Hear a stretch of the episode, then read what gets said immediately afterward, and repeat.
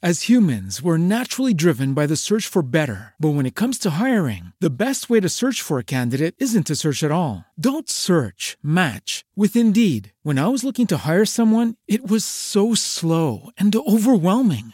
I wish I had used Indeed. If you need to hire, you need Indeed. Indeed is your matching and hiring platform with over 350 million global monthly visitors, according to Indeed data, and a matching engine that helps you find quality candidates fast. Ditch the busy work. Use Indeed for scheduling, screening, and messaging so you can connect with candidates faster. And Indeed doesn't just help you hire faster. 93% of employers agree Indeed delivers the highest quality matches compared to other job sites, according to a recent Indeed survey. And listeners of this show will get a $75 sponsored job credit to get your jobs more visibility at Indeed.com slash podcast. That's Indeed.com slash podcast. Terms and conditions apply. With the Lucky Land slots, you can get lucky just about anywhere. This is your captain speaking. Uh, we've got clear runway and the weather's fine, but we're just going to circle up here a while and uh, get lucky. No, no, nothing like that. It's just these cash prizes add up quick. So I suggest you sit back, keep your tray table upright, and start getting lucky. Play for free at LuckyLandSlots.com. Are you feeling lucky? No purchase necessary. Void where prohibited by law. 18 plus terms and conditions apply. See website for details. Dello stesso autore ascolta Storie e misteri siciliani, scritti dal destino. Mi chiamo Fabio Fabiano e sono un giallista. Ho scritto diversi libri, raccontato tante storie, ma guardando la realtà sono accorto che il destino ha dato vita a degli eventi che farebbero impallidire i migliori scrittori e drammaturghi del mondo. Dopo aver visto ciò che mi circonda e aver studiato i documenti del passato, ho pensato che non mi restava che raccogliere questi casi creati dal destino e raccontarveli. Storie e misteri siciliani, scritti dal destino.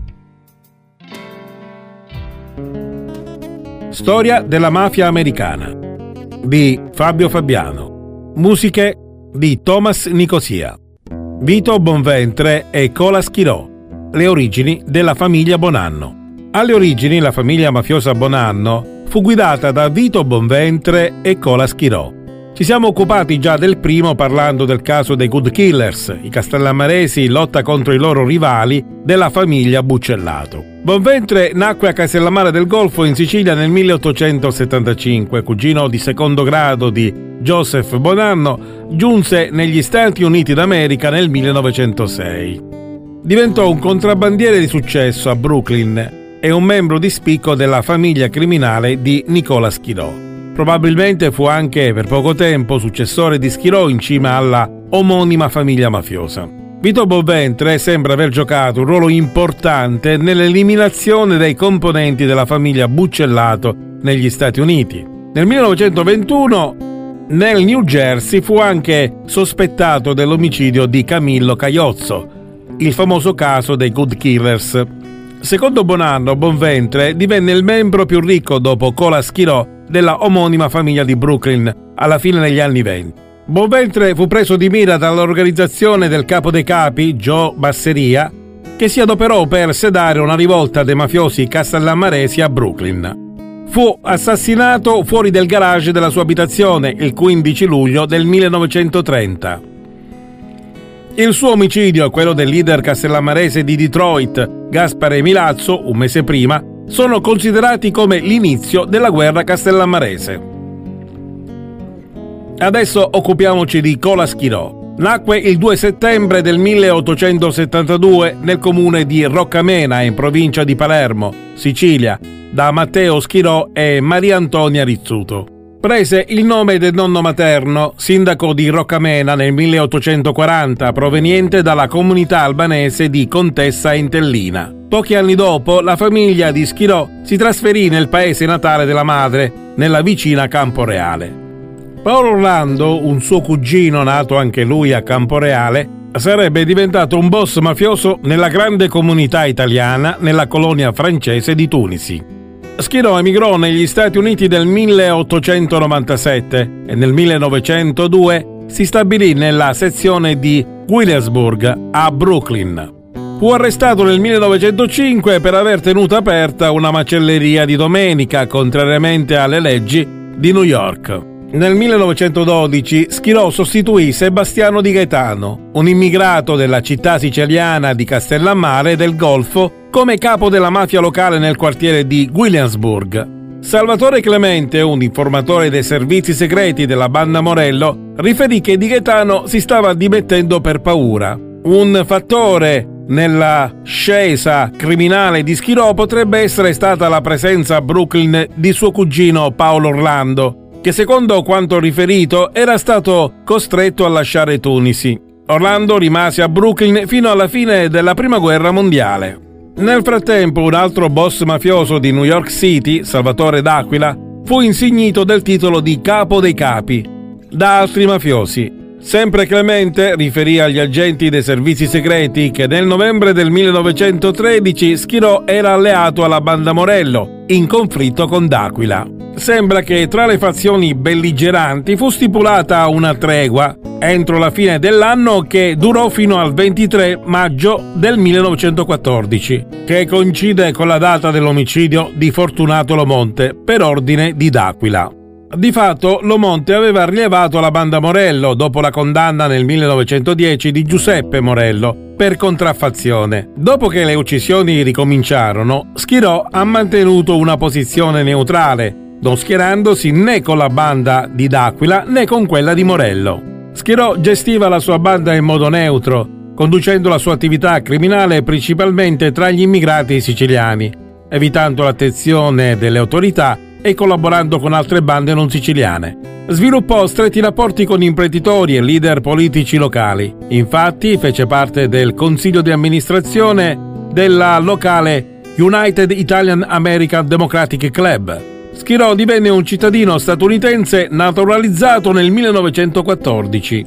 L'11 novembre del 1917, due membri della banda Schirò, Antonio Mazzara e Antonio Di Benedetto, furono uccisi a colpi di arma da fuoco vicino all'incrocio della quinta strada di Brooklyn. Uno dei due uomini armati, Antonio Massino, fu arrestato vicino alla scena del crimine, mentre l'altro, il mafioso di Detroit, Giuseppe Buccellato, fuggì.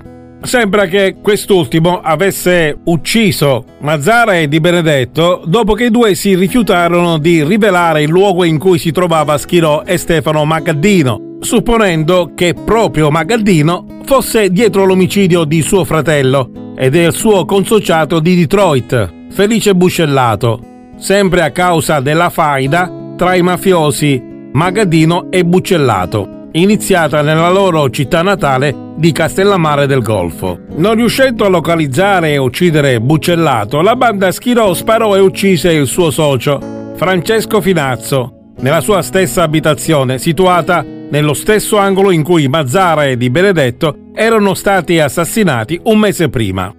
Alcune delle vittime nominate da Fontana erano ex sostenitori di Salvatore Loiacono, che era stato a sua volta sostenuto da Salvatore d'Aquila per rilevare la famiglia criminale Morello. Loiacono a sua volta fu assassinato il 10 dicembre del 1920, poco dopo la scarcerazione di Giuseppe Morello. Secondo un articolo del 1 marzo del 1921 sul New York Evening World, sette uomini avevano giurato vendetta sul cadavere di Loiacono durante il suo funerale. Nel giro di pochi mesi, tre di loro, Salvatore Mauro, Angelo Patricola e Giuseppe Granatelli, furono assassinati e un quarto, Angelo Lagatutta, fu gravemente ferito a fucilate. Fontana dichiarò che furono vittime dei Good Killers.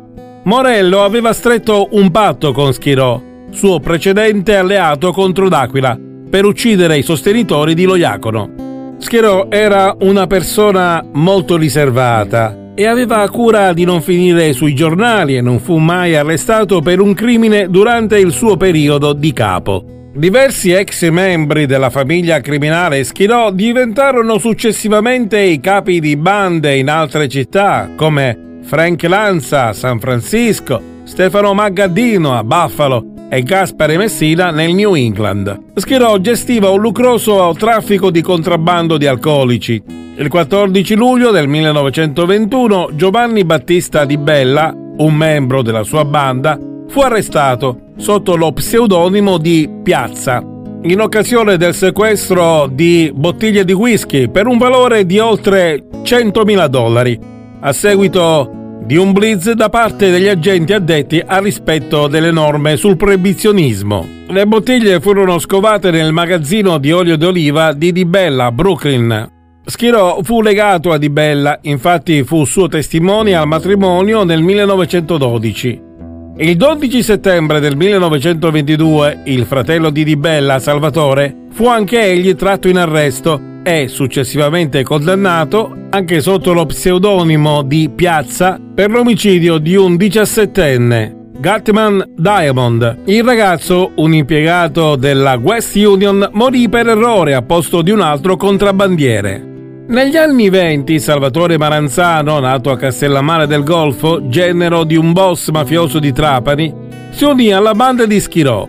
Maranzano spalleggiò Schirò creando una vasta rete di contrabbando nella contea di Dax, nello stato di New York, assieme a un racket finalizzato alla stampa e distribuzione di documenti contraffatti che alcuni clandestini italiani utilizzarono per introdursi negli Stati Uniti d'America. Joseph Bonanno, nella sua autobiografia, descrisse Schirò come un tipo accomodante con poca spina dorsale. Bonanno fece anche delle rivelazioni su Bonventre, che durante il proibizionismo sviluppò una diffusa attività di contrabbando, tanto da affermare accanto a Schirò, Bonventre era probabilmente il più ricco della banda. Dopo l'omicidio di Salvatore d'Aquila, Joe Masseria iniziò ad esercitare pressioni su altre bande mafiose per ricevere somme come forma di sottomissione. Sempre Joe Masseria fu accusato di aver orchestrato gli omicidi nel 1930 di Gaspare Milazzo a Detroit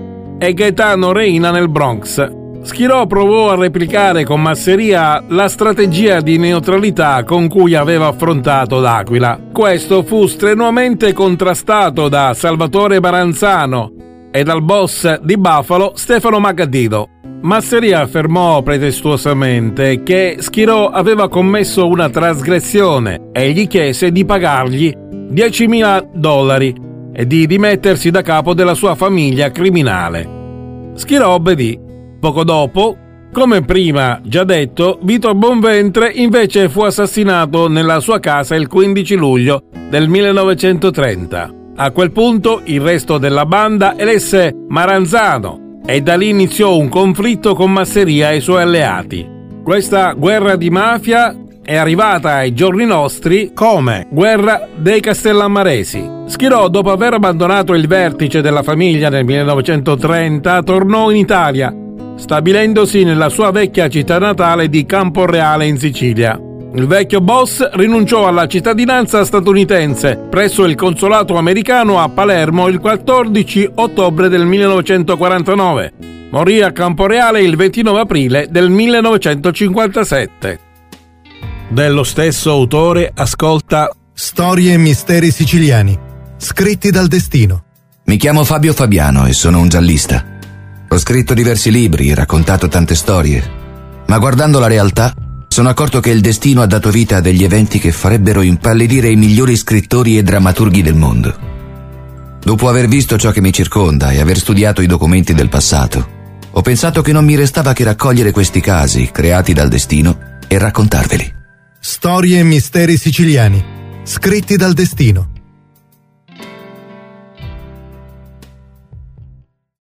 Lucky Land Casino asking people what's the weirdest place you've gotten lucky? Lucky? In line at the deli, I guess? Aha, in my dentist's office. More than once, actually. Do I have to say? Yes, you do. In the car before my kids' PTA meeting. Really? Yes. Excuse me, what's the weirdest place you've gotten lucky? I never win and tell. Well, there you have it. You can get lucky anywhere playing at LuckyLandSlots.com. Play for free right now. Are you feeling lucky? No purchase necessary. Void where prohibited by law. 18 plus. Terms and conditions apply. See website for details.